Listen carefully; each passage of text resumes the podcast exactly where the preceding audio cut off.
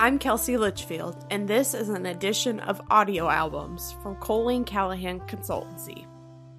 Today, you'll hear from two legendary farm broadcasters, Ken Root and Colleen Callahan. They come together to share their world from the war zone. Ken describes the 60 hours he spent in Iraq with former Secretary of Ag Mike Johanns, while Colleen recollects her journey through the Middle East with former Secretary of Ag Ann Veneman. They talk about why they chose to go on this trip, and I asked if they had any doubts while they were there being in an active war zone. And then what did Ken and Colleen learn from their time spent overseas? They talk about all this today in this audio album. My name is Ken Root. I'm an agricultural news broadcaster since 1974. I've been a lot of places in the country, but currently I am retired in Northeast Iowa after a career that uh, went through radio and television, uh, chances to go to about 40 countries across the world. But I never thought I would be able to go into a war zone. Um, my last uh, job in farm broadcasting at a major station was incidentally at WHO Radio in Des Moines their farm broadcaster, who was Herb Plambeck, went to World War II uh, as one of their reporters who rotated into the war. And uh, he was uh, trying his best to get human interest stories and to try to talk to the men who were from Iowa who were there in the war. So that kind of came back to me when I did this trip to Iraq. I only went to Iraq on my trip with Secretary of Agriculture Mike Johanns and a, a, small contingent. And it was 60 hours total from when we left Washington, D.C. until we got back there. Well, Ken, thank you. I don't have um, as rich uh, a background in um, travel uh, as you do. I, I have not been to 40 countries. Uh, but I've been, and I've, I've never really counted. Uh, so I'll have to do that, and then, then we can um, uh, take notes on that. But I never imagined uh, traveling to a war zone either. Um, and why was I asked? Um, I had been in broadcasting for 32 years at WMBD radio and television uh, in Peoria, um, who also had an outlet in Champaign, Illinois. So the work that I did covered most of central Illinois. And after 32 years, I left on my own accord and left very amicably and uh, went back and, and did some fill in work. But in 2003, I began my own communications business. I was at home preparing for a motivational presentation that I would be giving the next week, and also a, a bit of preparation to return to Kansas City to the National Association of Farm Broadcasting Convention uh, as the immediate past president. The past president uh, has some responsibilities at that next meeting after you've left office. Uh, and so the morning that I received a call from the press secretary for Ag Secretary uh, Ann Veneman, uh, she asked if I would accompany the secretary to the Middle East to visit Uzbekistan, Afghanistan, and Iraq. President um, Bush had asked each cabinet member to spend some time in the war zone, so they had some some background there as it related to their respective cabinet level responsibilities. And I don't know for sure why I was asked. We never really talked about it, but I'm thinking that the reason I was is because the secretary was the first woman to serve as the cabinet level secretary of agriculture. I was the first woman to serve as the president of the National Association of Farm Broadcasting. She and I had met at meetings. I'd introduced her at some commodity meetings. I'd uh, interviewed her. Now, I was not the first or the only broadcaster that was asked uh, to accompany her. I was just the first one that accepted. And I did that with hesitation. Uh, the call came in on a Monday morning. I was home by myself um, the invitation uh, was um, clearly unexpected. and it gave me great pause. Uh, and so my mind is racing while I'm listening to the purpose of the trip, not only to, to be in the war zone and to learn, but there was a very strong women's component to the travel by Ag Secretary Veneman, with a great deal of time spent in Afghanistan, visiting women's centers there. So I'm guessing that was the relationship that brought us together and that that commonality. Uh, but I, I thanked, uh, I said I was honored, I was humbled, but I, I would decline because I had these two conflicts NAFB meeting, my first real, real work in my um, my new business. So I couldn't get it off my mind all day. Uh, and then Dick got home, my husband, and we sat down. I said, Well, I got an interesting call today. Um, and I said, I'm so flattered as I explained it to him, but I said, I'm not going. And Dick said, You're not going. And I said, No, I have these conflicts. But I said, The truth of the matter is, I'm scared. I, I've never been in a war zone. I only know what I see on TV and what I read. And, and I really, I'd, I'd just be scared to go.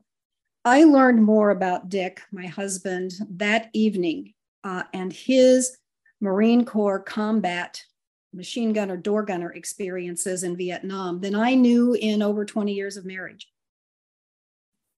And while I knew that the right answer was to accept this, this incredible opportunity and offer, I guess I just needed somebody to, to encourage me to do it. Um, and while he didn't tell me to go, um, he just presented it in a different manner. So I called uh, NAFB, I called the entity that I was to give the presentation to, and to a person, they said, You've got to go. uh, and so that's my background, Ken, on how I um, eventually accepted that invitation uh, and traveled into that war zone. And with with that, Ken, I'm curious for you, why do you think you were invited to your own trip? Well, I think that the uh, Johanns administration wanted to get the most publicity they could from this trip. Um, cabinet level secretaries during that administration were going through uh, pretty quickly. I guess we were both in the George W. Bush era, but this was the second term of George W. Bush. And they were rotating cabinet level secretaries through, and USDA got its turn. And I believe that a couple of friends that Colleen and I have in USDA communications just got out the map and said, who is at a radio station? Who is in a place that could give us the biggest bang for the buck? Uh, they also wanted to embed us with them. In other words, there's no separation. We're all in every place together, which I like that. Um, it kind of implies that you have sold out, but in the other way, it hasn't it implies that they are giving you access. So I took it that way. And in my uh, being called, I don't know if anybody else was called ahead of me or not, but Colleen has always been a role model of mine. And that trip that she and Ms. Veneman took was really the one that was the that was the groundbreaker. Because Colleen, I know at least two men who later on said, well, I could have gone, but um, I had something else I really needed to do. And they were very high ranking within ag organizations. So you may not have been the first to be picked, but you're the first that had guts enough to do it. So I like that a lot. But in my trip, the guts were, it was a hot war right then, right where we were going. I don't know if yours ever had a place that you felt like you'd draw fire. But we, oh, drew, we did we did draw fire. It didn't feel like it. We did. We drew fire three times while we were at that embassy. Yeah. And uh, that spooked me somewhat. But again, you do what you're told, and uh, you stay in line, and and you get on through it. And that's exactly the way I behaved. And they gave us flak jackets, and I put mine on, and they gave us a helmet, and I put mine on. Where other people was afraid it messed up their hair, I didn't have that problem. Well, some parallels here, Kelsey. Um, and I hardly know where to begin. My my time there was before the capture of Saddam Hussein. So this was in November of 2003. He was captured in December um, in, of 2003. So hmm. we had flown into Uzbekistan, then Afghanistan, and then into Iraq. And at the airport, like Ken, we were issued flak jackets and told not to take them off. Um, we traveled the route from the airport to Baghdad to the Coalitional Provisional Authority headquarters, which had been uh, the prime and the primary palace of Saddam Hussein. Mm-hmm. It was turned into the headquarters. That's where we stayed. They had taken the pool house on the backside uh, of, of this property, um, just took some plywood, made some makeshift uh, rooms. Um, mine was a five day uh, trip. We slept in beds two out of four nights. Uh, staying there was a rare opportunity to have a shower. Uh, and so we took turns going into that shower. It was just like you would imagine to see the, the gold gilded fixtures. Um, and when I was in the shower, I'd of course taken my flak jacket off and I'm showering for the first time in, in a few days. And all of a sudden I hear planes and I think, do I uh, do I do I get my flak jacket? Do I grab my clothes? And then, thankfully, I had the presence of mind to remember they didn't have any planes; they were ours. so, but it, it, but I wasn't sure at, at that at that moment. Mm-hmm. So, um, that said, um, later that evening, uh, I accompanied um, Secretary Veneman to a location that was very eerie. I, I, I can't tell you exactly where it was in Baghdad, but it was a, a big amphitheater. And she was on stage doing an interview with Wolf Blitzer. And there were only three or four people in this huge auditorium. And it just felt like it was the perfect place for something to, to, to go awry. It didn't. We left there we went to meet the Minister of Agriculture at um, hotel uh, that is Com- a Hotel Al Rashid, I think was the name of it, and had a dinner with the Minister of Agriculture. That went very well. It was informative, enlightening. And as we left, we had just gotten out of the dining room and it was bombed. And so we had to race um, down the street. Uh, and the security that was with us said, They told you this was dangerous, didn't they? And I said, Yes, they did. And he said, Get in the car, get down in the in the seat, uh, and we're going to race back to um, the, the, headquarters, which, which we did.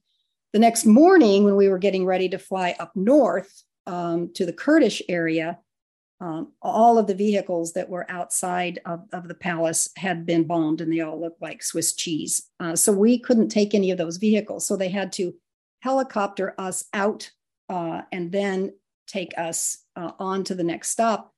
But they also had to helicopter us back uh, to the airport because there'd been some bombings along that, that stretch of road between the airport and Baghdad. So Ken is absolutely right. You just you just have to react and respond. That's all you can do. That's all you can prepare yourself to do is to react and respond. My uh, security was Blackwater. And Blackwater was just coming into prominence in a bad way because of how aggressive that they were. They were doing their job. And the interesting thing, when all of us were together, w- they never looked at us. They looked at everything but us because mm-hmm. they knew where we were.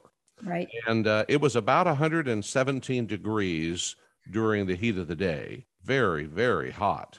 And the security people were mostly wearing suits and you would assume they had armament on underneath those suits. But it was quite uh, stressful, you could tell. And the people that work for Blackwater uh, were being paid a very large amount of money to be there. So all of these things swirling together um, made me feel uh, even more tense about what was going on. But I wanted to raise the question of why were we there? Um, a part of it was a show of American strength and support. But in the case of our trip, Colleen, we were there to sign documents with the Iraqi government that the U.S. Extension Service would come in and help them rebuild their agriculture. Now, if you stop and think about that one statement for a moment, here is the cradle of civilization, that has been farming for 10,000 years. They have blown up everything due to their war with Iran and some of theirs with the US to where they can't irrigate anymore out of the rivers. Uh, they also have killed off most of their farmers because Saddam moved them to the front lines. He didn't really like their farmers because they were too independent. So they don't even know how to raise food to feed themselves. And we're there to try to help them reinstate that. And I just thought that was the strangest thing. And we did so. We had the people, I think they called them the dirt warriors that went over there afterwards. And it was people that were extension specialists, but also they were with military convoys that would go in and basically get into the villages and then bring in machinery and help them replenish their agricultural capabilities, which always included uh, irrigation, brought in seed, things like that. And the U.S. shipped a great deal of food into that country just so they could survive until the end of the war. Are you guys thinking throughout this trip, what the heck did I get myself into? Like thinking about the planes overhead or the security. Did you ever doubt that why am I on this trip? Did you ever ask yourself that? I'll, I'll jump in here. No, I, I, didn't. For me, I was only living in the moment. It, it was such a, um, a, a, foreign environment to me in so many ways, not just a different country, not just the terrain, but certainly being in a war zone. No, I was only living in a moment. But the, but the one thing I wanted to add to what Ken said about why were we there? this is one thing that I've referenced Dick, my husband, already a, a couple of times, and I will again here. In that, after um, we had returned, um, I got a statement in the mail uh, for the cost of the trip. And Dick said, Are you kidding me? They asked you, invited you, yes, to go into a war zone, and now they're asking you to pay for this trip? And I said, yes, not the whole total amount, but you know, somehow it was prorated so that you know we we really were uh, paying for our our share and and to be fair. And I said, Dick, no one at any time when I was there, not the secretary, not anyone uh, on her staff, asked me to say or do anything in particular. And now that I'm back, and so I'll speak in, in that tense, um, and I'm being asked to give a summary of my experience, and I must have done 40 or 50 presentations with a slide deck. Um, it was just my impressions. I was just talking about what I learned and what I saw and my perspectives. And had they paid for the trip, it would have appeared as I, I had been, as Ken said. You know, we were just there to say what the administration wanted us to say. That was not the case for me. Um, I said when I got back that I had new perspective, and then I corrected myself because I didn't have new perspective. I had perspective. I didn't have any before. Um, and so, whatever it is I was relating was a true and honest reflection of my time there. Um, and again, I can't speak for Ken, but I'm glad that they they asked me to pay for for whatever that prorated portion was because I wasn't uh, representing the administration. I was simply reflecting what I saw and what I had learned. I am a reporter. And after my first uh, six years, when I was working with a farm broadcaster uh, when I was in my 20s, who was more of an extension agent on TV, I moved to uh, Kansas and started working with a farm broadcaster named Rich Hull. And Rich was trained as a reporter and uh, on the job training is what it's all about in most of everything Colleen and I have done. So I learned that if you were a reporter and you could go into a situation, you could keep your head and you could get your message out, you were doing your job. I want to go back to the Al Rashid Hotel for a second, if I can, because there was a man there on the first night of the Iraq War, number one, back in the 90s, by the name of John Holliman.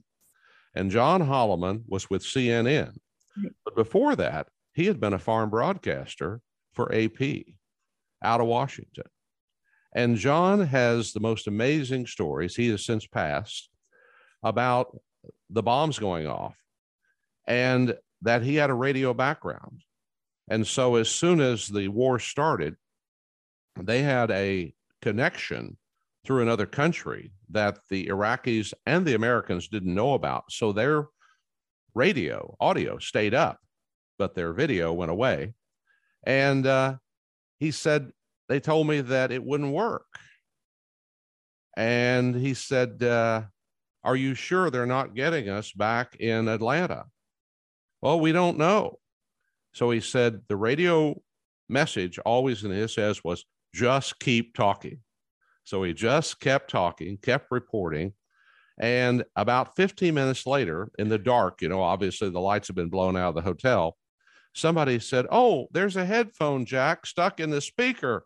They pulled the headphone jack and out in Atlanta said, You're doing great, man. We're hearing everything you're saying. Come on, keep reporting. And I felt basically a lower level of that same thing that I'm there and uh, I'm getting to see what I want to see and say what I want to say. And I didn't miss the opportunity, um, partly because of my background and partly because of the moment. But it was very uh, intense. The people who were in the embassy when I was there were scared half to death. Uh, they had a little gossip network traveling through. So when you hear a boom outside, about five minutes later, you heard what it was. I mean, they told you it was a mortar that came in and hit a car, uh, or that was small arms fire. That was the first case we had coming from who knows whom. That was just basically getting as close to the embassy as they could, which was that palace you're talking about, and then shooting into us. And then later on in the afternoon, when we were expecting the national media to actually drive out from where they were, probably the Al Rashid, to the uh, embassy. They didn't show up. And we found out later when we went over to Camp Victory that uh, there had been a bomber at the gate of the embassy and they killed him before he could detonate the bomb. So that was three times in that one day that we were hit. But I was able to just get the feel of the embassy, listen to the speak- people who spoke English, listen to what the secretary had to say. We also had this uh, Air Force colonel traveling with us by the name of Dan Caine, who was a White House fellow at the time. His background, among other things, was that he had been in an F 16 over Washington, D.C. Um, on 9 11 with orders to shoot down any aircraft flying. So he was a pretty serious guy. And uh, we were following his lead in what we where we went what we did. So all of that together made me feel like that this was my moment and i didn't want to blow it. I can just say ditto uh, but i do want to add that when when asked upon my return and i'm sure ken's too people would say do they want us there? Uh, should we be there? Um, mm-hmm. what what is what are we really doing uh, while we're there um, and Ken mentioned um, several people who he interacted with who had pivotal roles. Uh, for me, it was um, Lieutenant Colonel Danny Woodyard. He was uh, in the Army Reserves. Uh, he was with the Office of General Counsel at USDA in Little Rock, Arkansas, uh, and he was he was called up. At that hotel that evening, when meeting uh, with the Minister of Agriculture, uh, Danny Woodyard was introduced by the minister as Saint Danny. And I point that out because people say they don't want us there, you don't get introduced as a saint if they don't think that you have done something good and well and right and needed for them. And his reference to that was was that Lieutenant Colonel Danny Woodyard was the one who discovered warehouses full of seed and fertilizer and irrigation equipment that had never been distributed wow. to farmers. They didn't know it was there. Saddam kept it and sold it on the black market. When Danny Woodyard discovered that, he was able then to get it distributed. And not only that, at the embassy that Ken is referring to, the, the staff who was there were just they were so confused they they they had no direction there was no leadership they just showed up at least at the time that i was there in november of 2003 when Danny Woodyard got there, he engaged them and he literally employed them. And they were grateful for having direction and they wanted to do it because he was paying them. Before, they'd just been expected to do whatever it was that they were told. So, when you see the difference that leadership can make and trust can make, Ken and I had an opportunity to see that, to, to share that. Um, and whether you thought we should be in Iraq or not, whether you thought we should leave and we did or not, for those that were serving there, they weren't questioning it. They were doing what they knew should be done to help the people. And going up north into the Kurdish area, when we met, Ken talked about um, the agriculture production this is the Tigris and the Euphrates. This is the Garden of Eden. I mean, it is it is the the production center of civilization, if you will, that had absolutely been devastated. And Secretary Veneman didn't make any promises. She offered help. She offered assistance, as Ken said, with some with extension, um, by offering scholarships to some of the students to come to the United States and learn and then apply what they learned when they went back. And one of the things that the farmers up north had asked us about was credit. They, they there there aren't banks like we know them. There is no farm credit system. Uh, and so, how could they position themselves where they could become actually somewhat of an independent producer uh, and, and have more say and ability um, to do that kind mm-hmm. of production work again. Um, I, I, got very close to some of the, the Kurds. And after I got back a few weeks later, when they did capture Saddam, I, I said to Dick, you know, as frightened as I was to go, now that Saddam has been captured in a, in a strange way, I want to go back. I, I want to talk to the Kurds. I, I, I want to see how they feel about this. I, I want to know what they think comes next for them. Um, so it is about even if you're only there a few days, uh, it, it is a, it is about relationships always. Uh, Ken and I established relationships that we could have never established otherwise. I was emailing back and forth for months with soldiers who were serving there. They were giving me updates on a weekly basis about what they were doing when they were building soccer fields and getting the kids involved in, in something that was productive and positive rebuilding the schools. Um, it was an opportunity to see that um, there is a reason and a purpose for the military, and it's not just carrying artillery. Mm-hmm. Mm-hmm.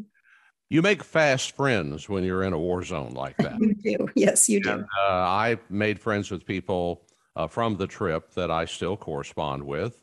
In fact, I just did a story that encompassed this a few weeks ago with Terry Moore, who was the press secretary for Secretary Johanns, and she is now the uh, communications director for the American Farm Bureau Federation in Washington.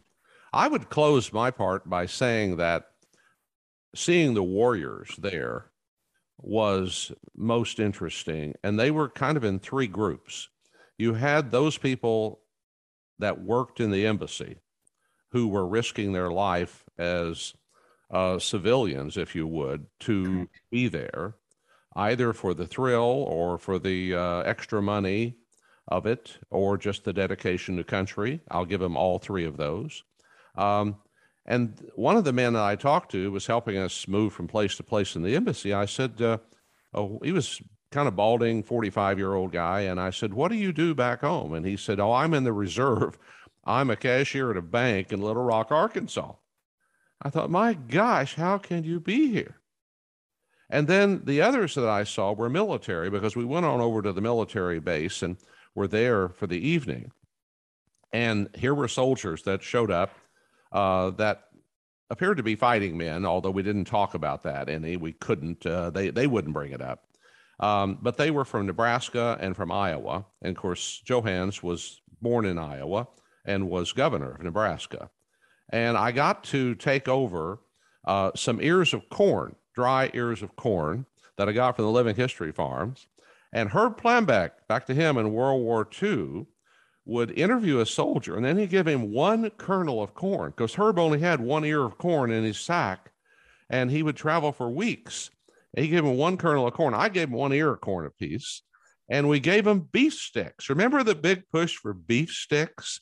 How that all these cattlemen's groups said we're going to produce these, we're going to ship them over to Iraq. So we're in there talking, and I said, "Have you gotten any of the beef sticks?" Oh yeah. And the guy paused and he said, "But we don't eat them." You don't eat them? No. They're too valuable to eat. Mm. We trade them. Right. We trade them with people from other battalions and other groups because, you know, it's funny what the uh, currency may be in a war. Like World War II, it was cigarettes and nylon stockings and things of that nature. It was beef sticks at that time. At least that was one of them. And then the third, a little more nebulous. When we were in the embassy, we were sitting there with quite a number of Iraqi men who were coming over to the American side. And they were working with the Americans at whatever level, businessmen, others. And you could tell that they really didn't want their picture taken. They really didn't want people to know who they were because they could be a target. And the man who signed the documents was Secretary Johanns, was hit in a bombing just a few weeks later. He was not killed, but he had been targeted. So within a country situation like that, uh, with the uh, terrorist groups involved, it was touch and go for everybody. But they were they were in it, and they were hopefully in it to win it for the American side.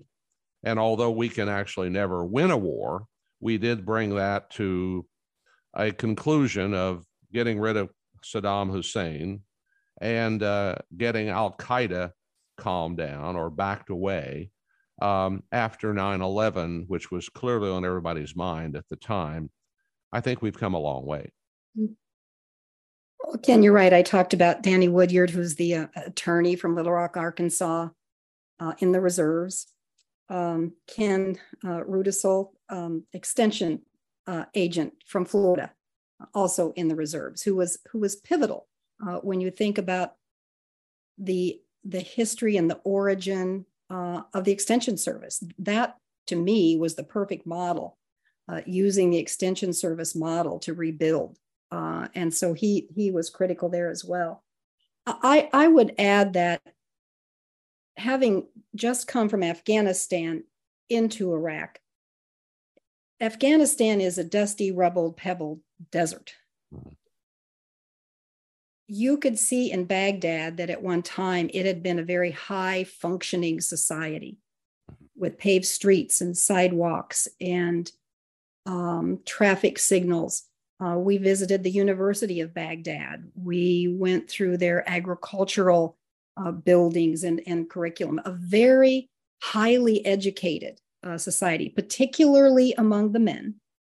In 2003, however, there were doctors who were working in hospitals as interpreters and glad to have the work because 60% were 60% of the population that was there was unemployed.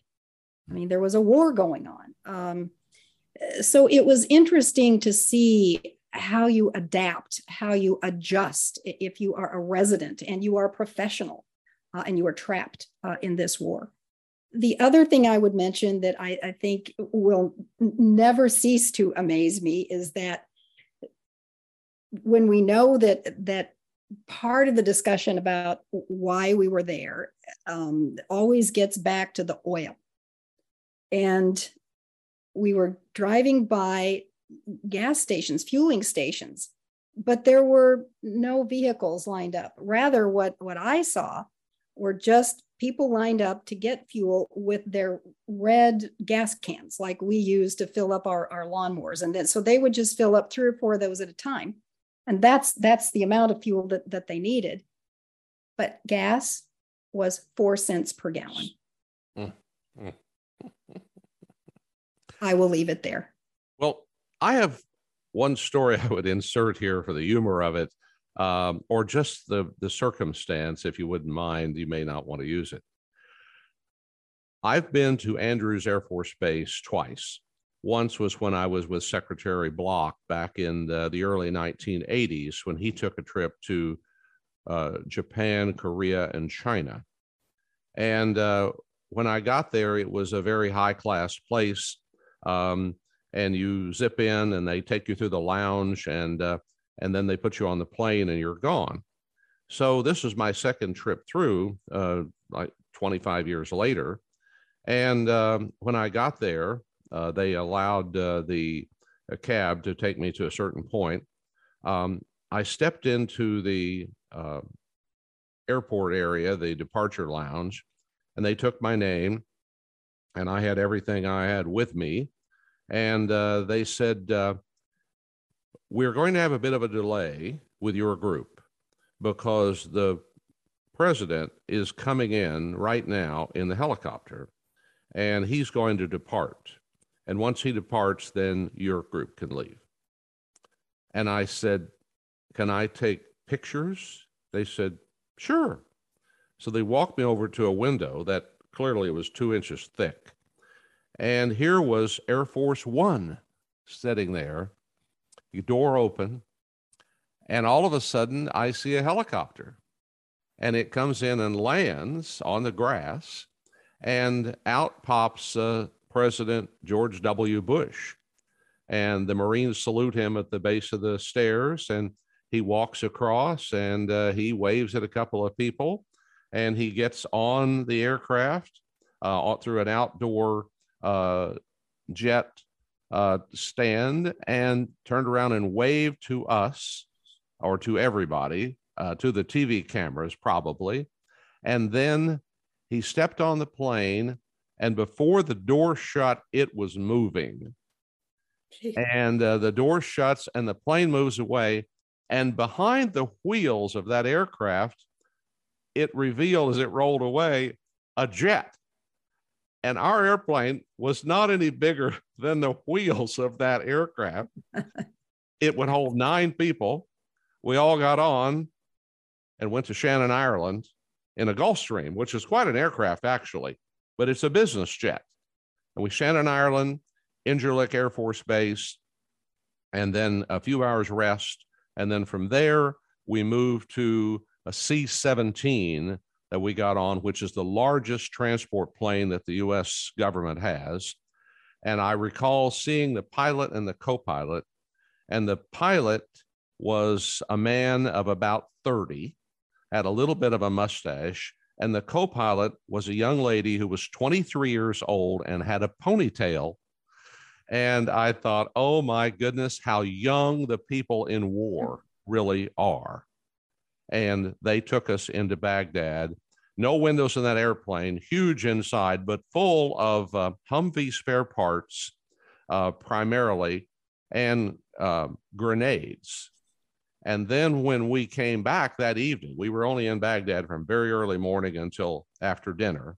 We came back to the aircraft, it was empty. And they had a football. And we were standing in the back of that airplane playing football. And you could not throw the football within the given height of the aircraft from one end to the other. It was that far. Mm. It was amazing how big that plane was. And of course, we were so relieved to be able to know that we're going home now, even though it's one day, not 13 months. And uh, we got in the plane and as Terry Morse, I said, Do you remember the flight back? She said, Not a moment of it. We slept the entire trip back to Incirlik Air Force Base, then got back on that aircraft and came back to Washington, D.C., and landed 60 hours later. I would just add when I'd not been at Andrews Air Force Base before, but I went into that same um, lounge and waiting area. And we're, we were each given briefing books for each of the countries that we were going to visit and to study those during during the flight. We walked out on the tarmac, and I was amazed that we were taking the plane that usually the first lady travels in, and those military at the at the base of the steps they were they were standing there too uh, as, as we got on that plane. Once we got into the Middle East, we never saw that plane again until, as Ken just said, we left and we met up with it again uh, to, to fly back. But for us, we were flying mostly in C 130s and, and helicopters.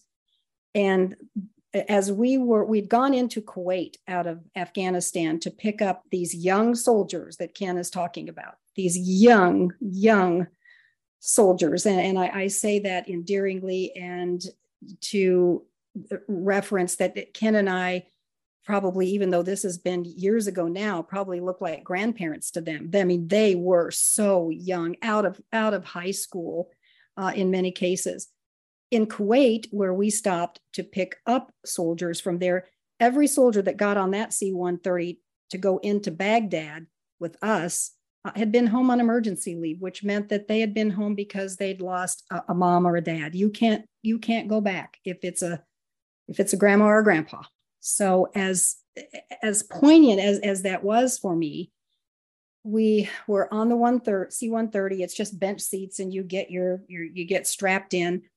And across from me was this this young soldier who who knew what was coming, certainly much better than I did. And I'm sitting there just having learned from the pilot who came down from the cockpit and said, now, I know some of you have been flying on C 130s for the last two or three days. This one is a little different.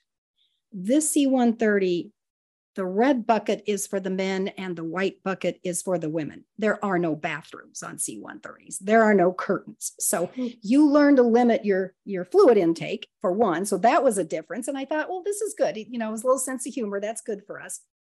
And then he said, however, uh, this is also different. When we approach Baghdad, we'll be landing in a circular motion because it is much more difficult to hit a circling target than it is one landing in a straight line. That's when I thought, okay, humor gone, reality sets in. So we're just now getting ready to take off as he ascends back into the cockpit. We take off and they and it's not a slow ascent. I mean, you're you're up and um, there are some G forces that you can feel. And this soldier across from me, who just returned from home for, for the, the loss of a, a mom or a dad, threw off that harness and he started doing the wave. And I thought, oh my gosh, here's this this this kid who's just come back from a horrible circumstance, going back into Iraq, and he's able to make light of it. And I thought, you know what? If he can do that, mm-hmm. I can too. Uh, and so that's how I approached the flight into Baghdad with, again, that perspective that I would have never had mm-hmm. before. Um, briefly, one thing I want to do as we wrap up and bring it full circle. So you talked about going, getting there, your time there, coming back now. How did this trip change you either personally or professionally? How, once you landed back in America and you were back at the radio station or your own business, how did it affect you going forward? Colleen has expressed a lot of what I would say of the feelings that she had. But when we got back, I know, first of all, I was extremely tired. And uh, we went directly uh, back to USDA headquarters, and everybody of the group went back to work. And I am still writing stories and trying to write them while I'm very tired. But with the finality of the day, I got back to my daughter's house. My daughter and her family live in Washington, D.C. And to be able to see my grandchildren and to uh, realize that this country uh, had to be the policeman to the world, um, and that maybe the two grandsons I had will wind up in the military but yet I was proud to be an American all the way. And I was proud to know that our country has the capability uh, to be able to deal with a hostile enemy. Uh, I don't have, I never had the experience of being a soldier, but I am so thankful for those people that do that. And I do believe that the best soldiers are those teenage and early 20s boys and girls. And at the time, women were making a major, bigger role uh, in the fighting force as well. So I was very happy to know that that there are people who will risk their lives and lose their lives for us. Um, one more thing about Colleen and Ms. Veneman. I really thought going into these type of countries, which were so male dominated, the two of you made a strong statement for America that, you know, we got as much guts as anybody else. Uh, we're here in these capacities as a senior reporter and as Secretary of Agriculture.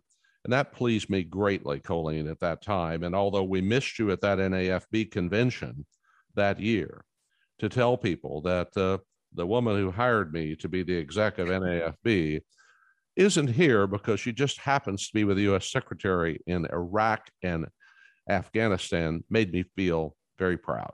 Oh, thank you, Ken. I, I didn't know you were going there. Thank you.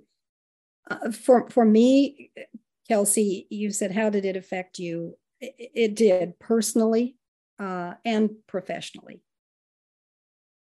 And I would say too, it was it was a life changing experience uh, to the extent that once once I realized and accepted once we took off from Andrews Air Force Base, the the knot that I had in my stomach because the, the invitation for me came on a Monday morning. I didn't accept it until Tuesday morning, and then I left home on Saturday. There wasn't much time in between. It's the invitation comes, you accept, and then you depart, which we did then on, on Sunday morning.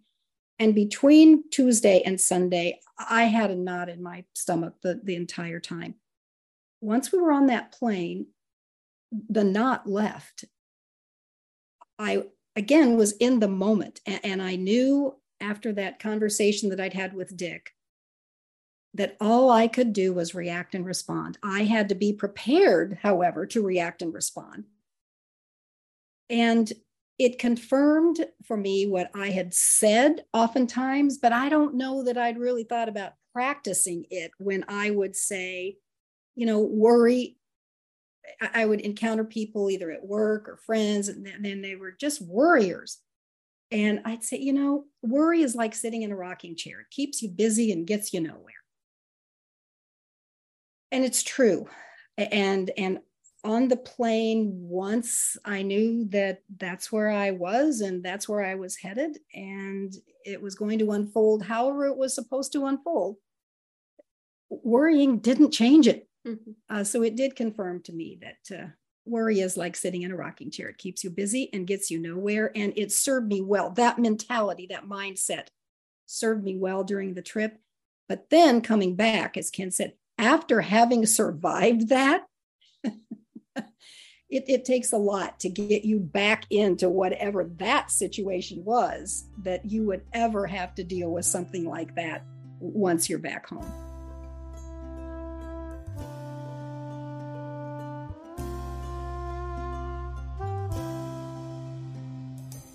Thank you for listening to today's edition of Audio Albums produced by Colleen Callahan Consultancy. To listen to more content, visit Consultancy.substack.com.